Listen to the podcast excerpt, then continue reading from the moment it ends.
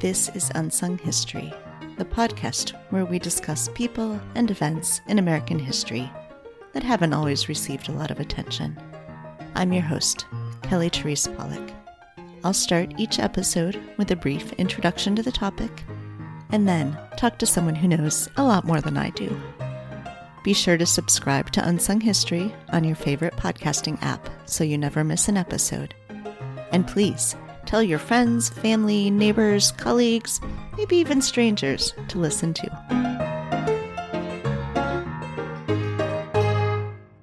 Today's story is about the U.S. labor movement in the late 19th and early 20th centuries and the forces that resisted it. In the United States, two major factors changed the nature of labor significantly in the late 19th century. One of those factors was the Civil War and the 13th Amendment, the eventual result of which was the emancipation of approximately 4 million slaves. This mass emancipation created an enormous economic shift in the South. And many plantation owners resented the loss of absolute control over their labor force.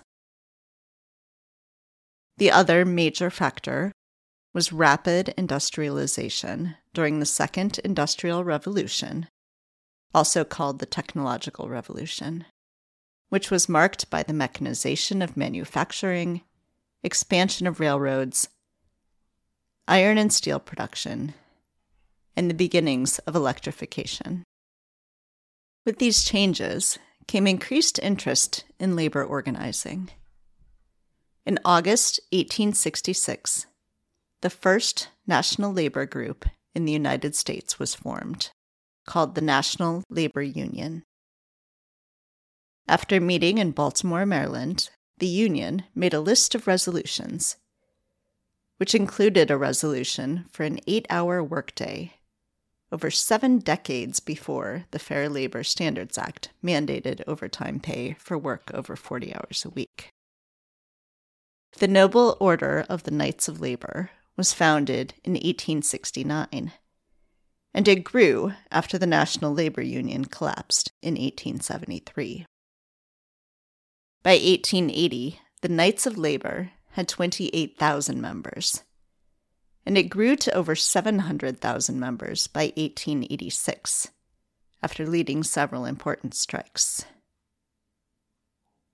Membership collapsed in 1886, though, following the Haymarket Square riot in Chicago on May 4th, 1886. Several thousand people had gathered there to protest violence by the Chicago police during a strike at the McCormick Reaper Works, in which several workers were killed and wounded. The Haymarket Square protest started peacefully, but someone, whose identity is still unknown, threw a bomb. The police opened fire, and in the resulting chaos, seven Chicago police officers and four other people were killed. The Knights of Labor were blamed for the violence, and workers fled the organization. Many of those fleeing workers joined the newly formed American Federation of Labor, AFL, an umbrella organization of craft unions led by Samuel Gompers. The AFL boasted 500,000 members by 1900. These newly formed labor organizations were active, leading a combined 23,000 strikes between 1881 and 1900. Employers noticed and fought back sometimes literally. Workers at steel mills in Homestead, Pennsylvania, near Pittsburgh, had bargained as members of the Amalgamated Association and Iron and Steel Workers for a favorable contract with good wages. But millionaire Andrew Carnegie, who owned Homestead Steelworks, and its manager, Henry Frick, wanted to break the Union. When the contract was up in 1892, management demanded pay cuts and provoked a strike. Frick hired agents from the Pinkerton National Detective Agency, well known for their union busting activities, including infiltrating unions and breaking strikes. Frick had planned to sneak 300 of the agents into town on river barges. But the information leaked, and thousands of workers and others from the town gathered to keep them out. Gunfire and physical fighting broke out, killing seven workers and three Pinkerton agents. Frick requested the presence of the National Guard, and 8,500 National Guardsmen took control of the town. Carnegie and Frick refused to negotiate any further with the Amalgamated Association, which collapsed.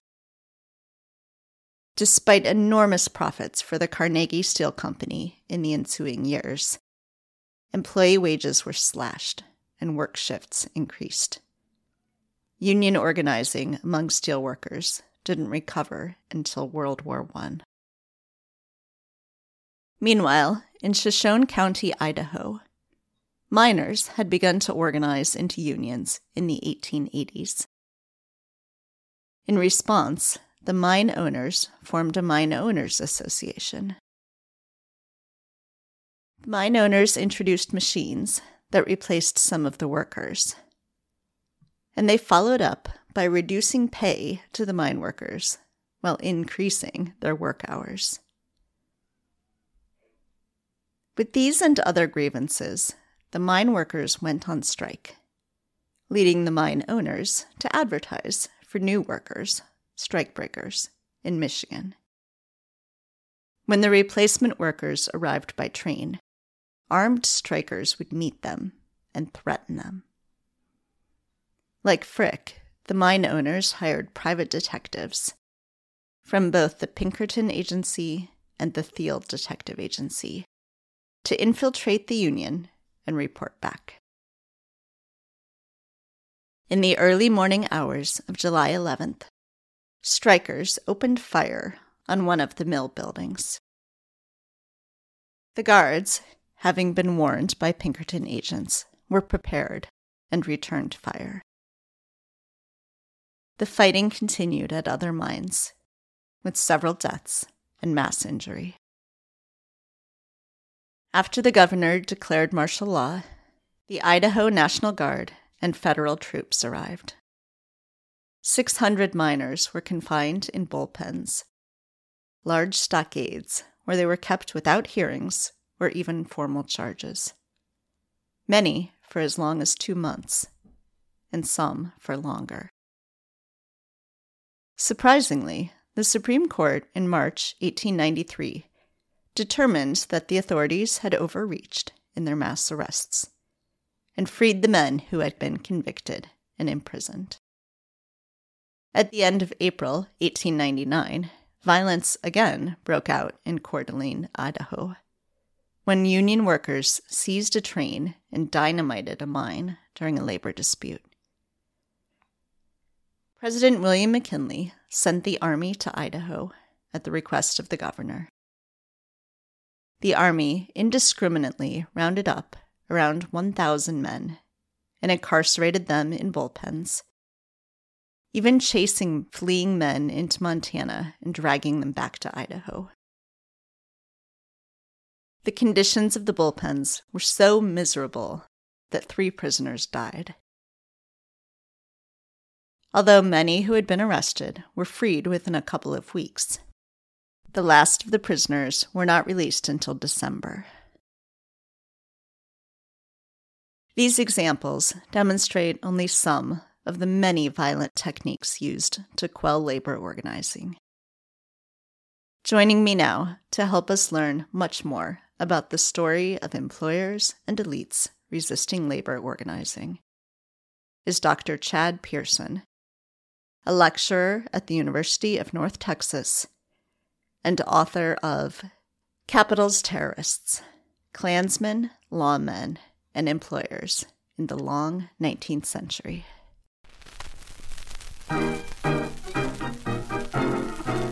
Who makes my heart beat with pride, with a joy I can't hide, as they work side by side.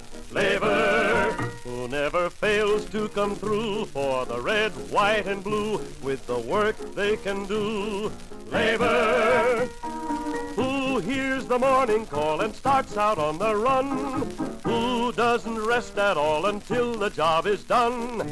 Who doesn't shirk any honest work? L-A-B-O-R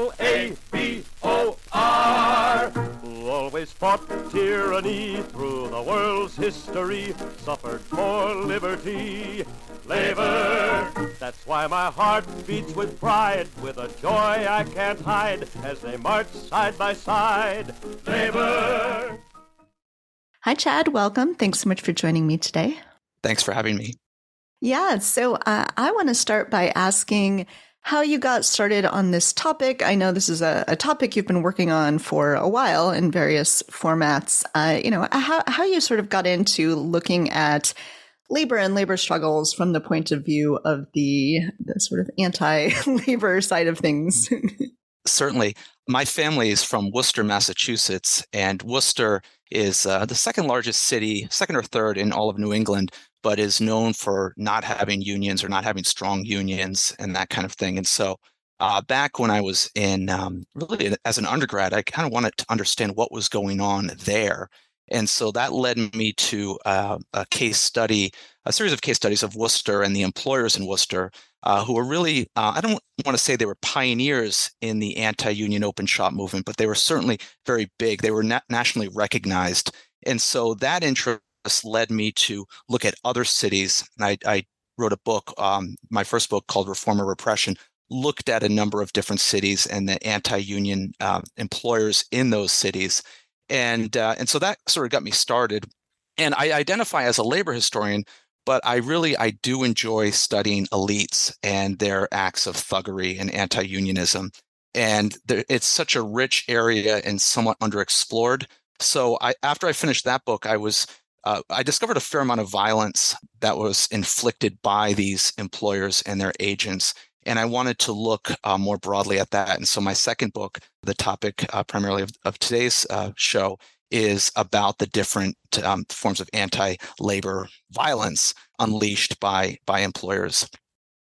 Yeah, you uh, you mentioned the term open shop, so I want to make sure people sort of understand that too. The sort of what is open shop, closed shop. Could you talk a little bit about that terminology? Certainly. So, labor unions uh, members believe that everybody should be a member of the union, pay dues, enjoy the benefits, maybe go on strike together. It's fundamentally about solidarity.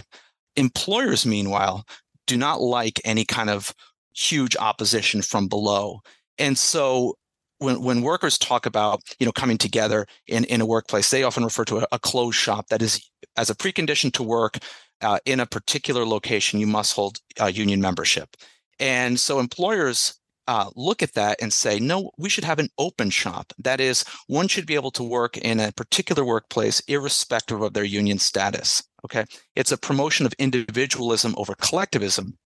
Uh, and so rather than you know uh, they would put it be some slave to the union you should be an individual and have the right to to work in a particular work site. And so rhetorically employers will talk about it doesn't matter if you're a union member or not but they preferred non-union members right? And and uh, they wanted to uh, can, uh, you know unions uh, negotiate things like pay and benefits uh, employers want to manage unilaterally for the most part. And uh, an open shop allows them the flexibility to hire and fire at will to give benefits or not give benefits. And so rhetorically it's a very powerful powerful um, tool on the employer side. Open shop. I ask my students what sounds better closed shop or open shop? And if you don't know right yeah. open shop sounds much better Yes, the employers, uh, as we'll continue to discuss, are very good at rhetoric.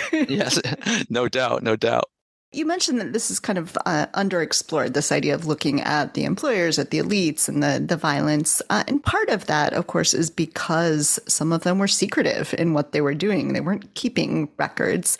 So, can you talk some about what, uh, how you go about researching groups that are trying to keep secret uh, what they are doing or who they are, what their membership is? Right, right. Uh, it's it's certainly very challenging be, because of the hyper secrecy. And so I start with the Ku Klux Klan, who I argue were an employers association, and anybody who looks at the Klan knows they are by definition secretive. They wore masks and they had secret rituals, and their documentation highlights that you know they will not reveal to anyone. But there is enough evidence from from uh, primarily from you know letters written by former Klansmen, um, from victims of of the Klan and you can see similar things as we look at some of the other groups I explore. So I look at uh, law and order leagues. These were businessmen associations who promoted, you know, uh, who were involved in anti-union causes.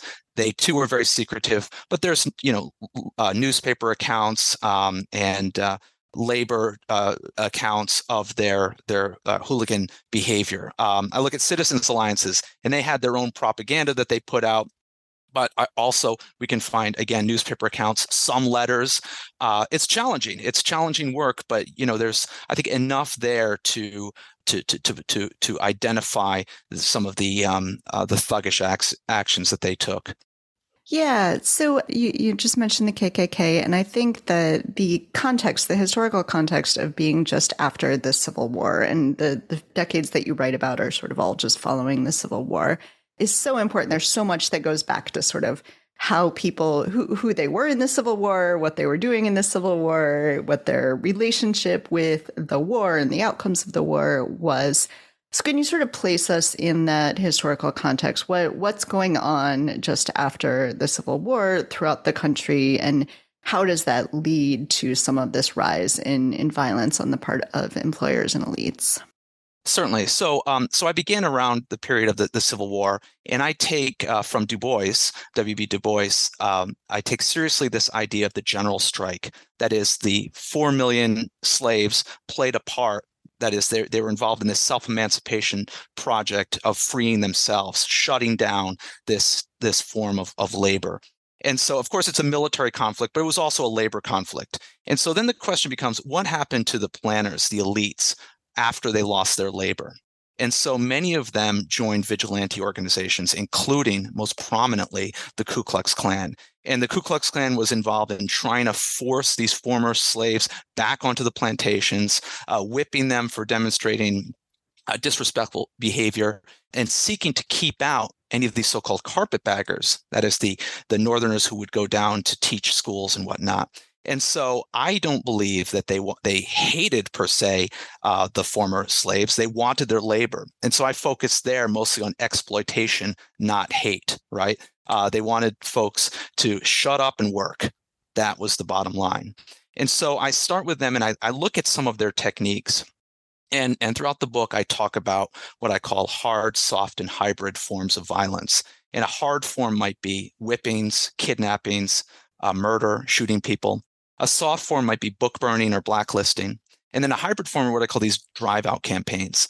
And these were events where Klansmen, law and order leagues, and citizens alliances would target who they considered outside agitators and they would this would involve generally a four step process you know isolate intimidate expel and then blacklist right find them intimidate them force them out and if they didn't behave physically force them out maybe even killing them and so I start with the Klan and then I follow this into the Midwest and I look at um, some more traditional labor strikes, like uh, the 1886 Southwest Rail Strike, staged primarily by the, the Knights of Labor.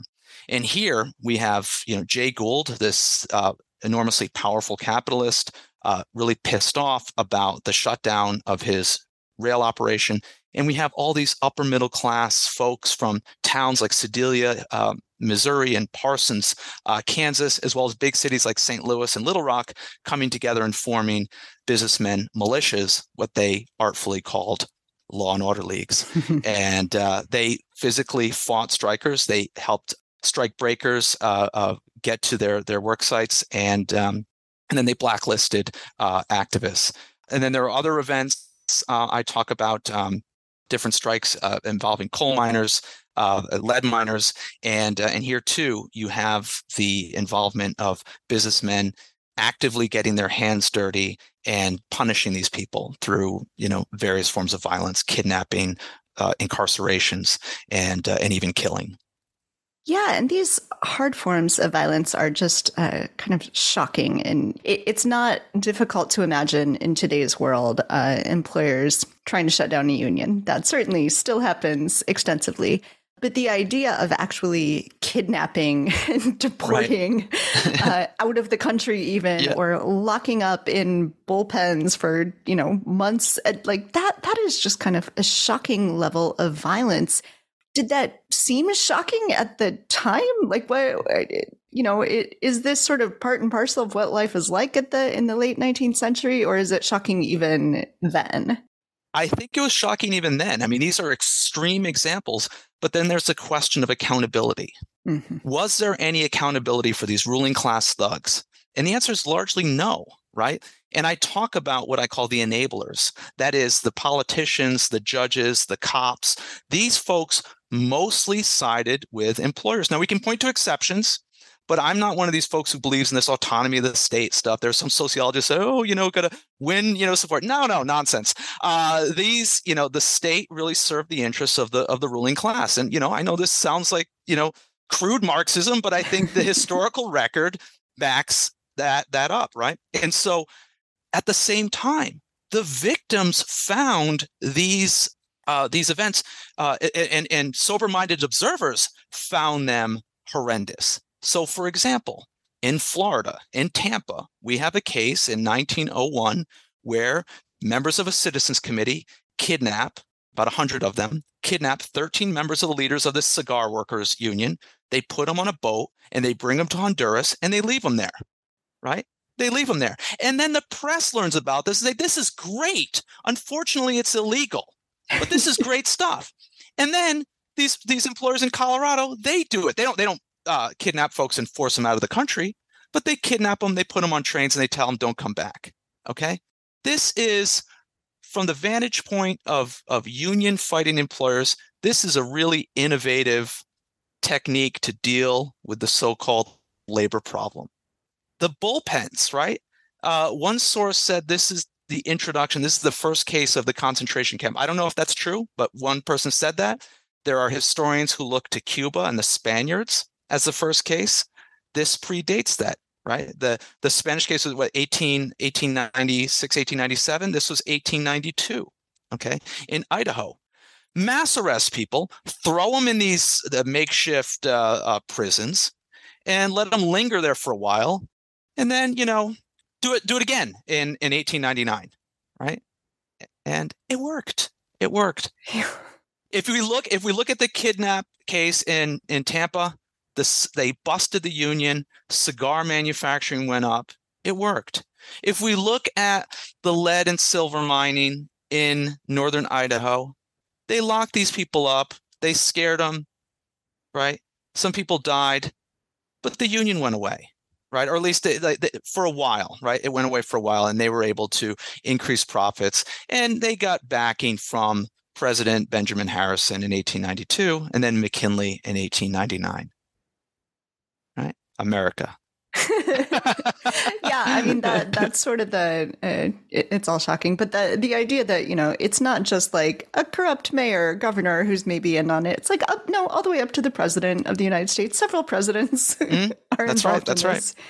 I think the thing that I come back to again and again when I'm looking at, at labor and how far employers will go to stop unionization and, and labor rights is how much money they must be spending on some of this. Like, it's not mm-hmm. cheap to kidnap people and ship them off to Honduras. And they didn't leave them with very much, but still, they left them with right. a little bit. You know, like, how much were people really asking for that, that yeah, it was yeah. cheaper and more efficient to to do this? sure. I think it's a great question. And I think when we think about unions, sometimes we our automatic inclination is to think this is about wages, but really it's about dignity and power above all else, right?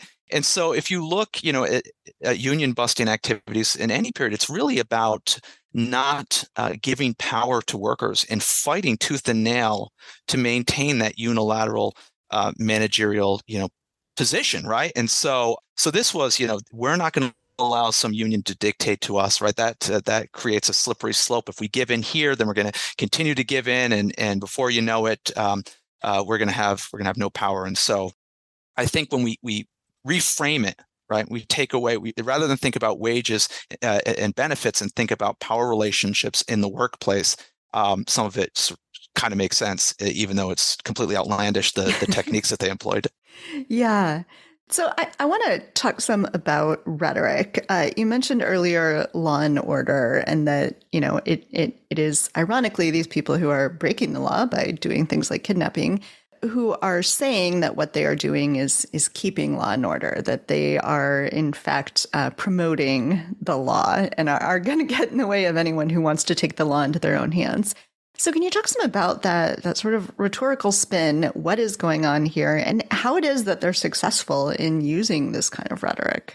Right, right. Well, I think it's vigilantism, right? I mean, the definition of vigilantism is to break the law to uphold the law or a certain type of law right mm-hmm. and uh, and and and unionists know this unionists and, and socialists who are victims uh, who are victims of their their thuggery uh, understood this but you know it's it's about the question of the golden rule those with the gold make the rule right and so we have the you know the folks at the top of society are going to look the other way and the meaning you know politicians and and judges uh, not always not always but in mm-hmm. general they allow this to to sort of happen and again there's a question of of of of uh, who who's able to frame the story right and so i talk about what i call the narrative creators so there's plenty of newspaper um, writers and magazine writers church leaders who are able to shape uh, the narrative in a way that serve the interests of the um, those at the top of society. So when those at the top of society broke the law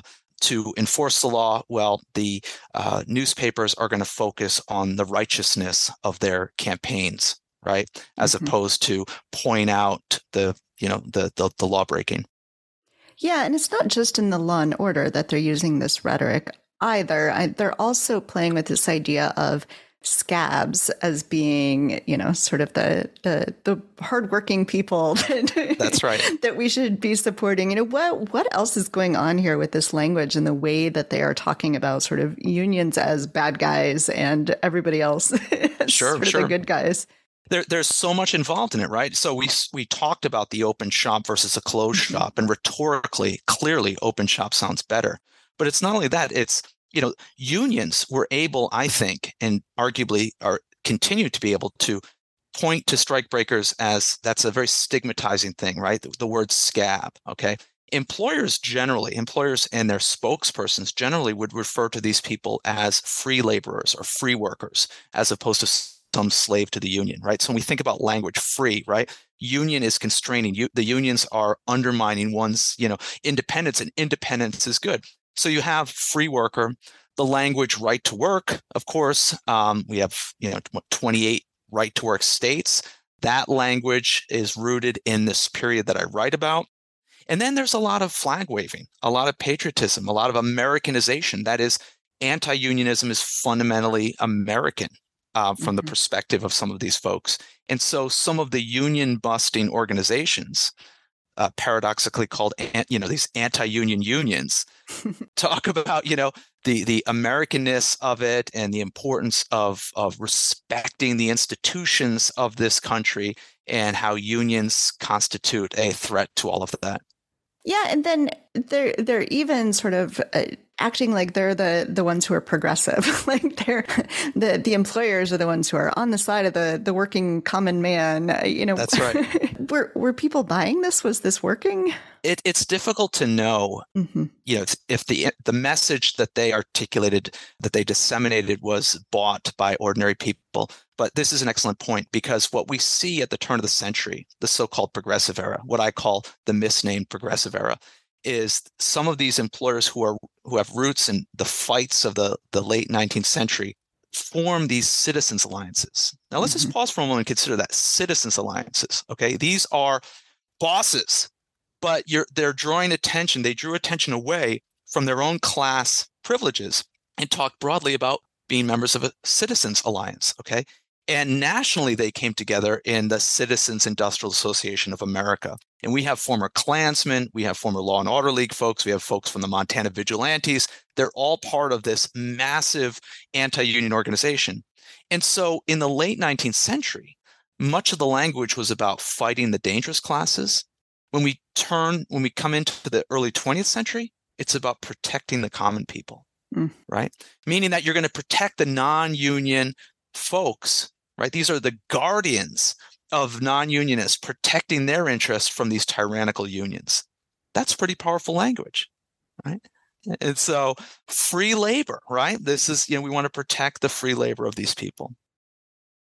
So uh, we've been talking a lot about class for obvious reasons, but in this country, you can't ever totally separate out class and race and, mm-hmm. and what that looks like. And, and certainly you talk about that some in the book. And we started off talking about the, the KKK and you know that your argument that this is an employer organization, uh, but it's obviously also about race and, and looking at race. So can you talk some about in in this sort of time period, post Civil War, Reconstruction, what this relationship between race and class and, and how it's playing out and how that sort of intersects with the employer violence that you're looking at? So I want to be clear. I, I am there's there's a tendency that some people say labor historians might be class reductionists and everything is about class, and I don't believe that. But having said that, I'm looking at elites and I'm looking at their mm-hmm. relationship to workers uh, uh, across racial racial lines. So uh, racism, of course, crosses class class lines, and there's lots of examples of white workers seeking to keep uh, African Americans and Asian Americans out of their unions. That history is very well established, and I think you know we can talk about hate right? We could talk about the hate that many white workers, not all, had for um, African Americans. But my focus is more on exploitation. That is, I'm looking at employers and those in positions of power and looking at how they can exploit, use racism to their advantage, right? And so I look at this sort of classic divide and conquer, these classic divide and conquer uh, techniques uh, that that that are, uh, find expression throughout the late 19th and early 20th century. So when I talk about the Klan, I talk about how you know these these folks um, in leadership, most of whom were privileged, I think most historians would agree with that. They saw African Americans as serving primarily one function, that is to work for them. Okay. When we get into later periods, late 19th, early 20th century, uh, there are a number of strikes, and there are cases of um, white employers collaborating with those in the South, including Black elites, securing the services of Black workers as strike breakers. Okay. And so the introduction of Black workers into struck uh, workplaces or into these settings produced lots of additional conflict. And I think there's a fair amount of evidence to show that employers, those who called the shots, were well aware of the racial divisions within the working class and that this was a way to generate tension below and to deflect um, some tension that would be directed toward them. So I see, uh, uh, I, again, I do not deny the racism embraced by, by white workers, but I'm looking at how employers from, again, the Klan up through the turn of the century really viewed uh, Black workers and saw them as an asset. Yeah. Another thing you talk about in the book is this idea of continuity that you know this this is sort of really one story so there's a lot of sort of disparate events and there's different people involved but but there is a continuation here of the the kind of violence that is is happening and other people see it. There's some players that are sort of in all of these moments uh, or coming back in different moments and different combinations together. Can you talk about that and why it's important to sort of look at that overall picture? Certainly, certainly. So I think a lot of folks who write about management, broadly defined, are are fixated on professionalization and modernity and looking at people like Frederick Taylor, who um, organized workplaces in a very efficient, methodical way. Uh, historians might look at uh, new benefits and how workplaces became more humane and more inviting and, and modern and all of that. And I say, sure, that's true. But let's look at the, the, the continuation of violent employer uh, generated thuggery, right? And so I look at the Klan again, you know, start there um, and look at their their managerial practices and see the drive out campaigns, the kidnappings, the whippings, and the book burnings continue into the misnamed progressive era, right? And so so a lot of these employers, you know, they might see themselves as as modern and progressive, right? But there's also that dark side. And when they went to their conferences and they talked about, say, a kidnapping escapade, or they talked about bringing out guns and intimidating strikers, these are the stories that got the most play. These are the stories that excited the membership more so than the latest, you know, oh, I don't know, um, time clock study that you know increased efficiency in you know one one section of a, of a factory. And so I think it's important to to to be mindful of those um, those sorts of events that uh, in today's business schools when they teach business history probably omit that part of the story. So we, we've made a couple allusions to the the sort of current day, uh, certainly with right to work states and, and things like that. We're seeing what appears to be sort of a, a, rise in unionization after a long period of it sort of declining, that the people are once again interested in, in unions and organizing, labor organizing. So, what, if there are, you know, what sort of lessons do you think we might be able to draw from this early period about what the reaction of management might be? What sorts of things, hopefully not kidnapping and murder, but yeah. you know, what, what sorts of things might we see if labor organizing is on the rise, you know, on the management side. Right. Well, I think uh, very broadly, the ruthlessness of employers is is something that uh, was very present in the late 19th, early 20th century, and remains present today. Okay, mm. including by you know Starbucks, uh, especially maybe Starbucks or Amazon, folks who might identify as being progressive employers, really good on on issues of gender and race and LGBTQ issues, right? But when it comes to unions, no way, right? And so we have these 200 plus Starbucks that organize, but there's no contract yet. Mm-hmm. I don't mm-hmm. know. I think there might be some negotiations going on somewhere, but incredible ruthlessness. And um, and you know we don't see a lot in the way of of thuggery, but you know uh, I think Chris Smalls of Amazon's gotten arrested. You know they'll send in their private security. They'll send in uh, cops. You know uh, Biden mm-hmm. wants all these more co- you know more cops on the street. I don't think there's any question uh, what side police are on when when things escalate and there's a strike. I think that's that's very clear. W- will we get um, Jeff Bezos going out there with you know baseball bat? I don't think so, but you know uh, who knows? You know, I have a I have a student a few years back who worked at a very popular restaurant bar and uh, was uh, was a bartender there. And he made a mistake on his drink, and his boss came in, the owner, and like punched him. And he he he called the cops. He called the cops, and they did nothing they did they did nothing right? And he had to, he lost his job right? I, and there's other anecdotes like that i don't want to sort of overstate it but i think some of these people right they feel you know that they obviously not, most employers are not going to punch their employees i realize that but you know when these these things happen you know there's that that that that power relationship there. Yeah. So you know it still happens there's still there's still aggressive aggressive employers out there. Yeah so, I, I, hopefully, people are now very interested in uh, this story. How can people get a copy of your book? Certainly, it's um, University of North Carolina Press.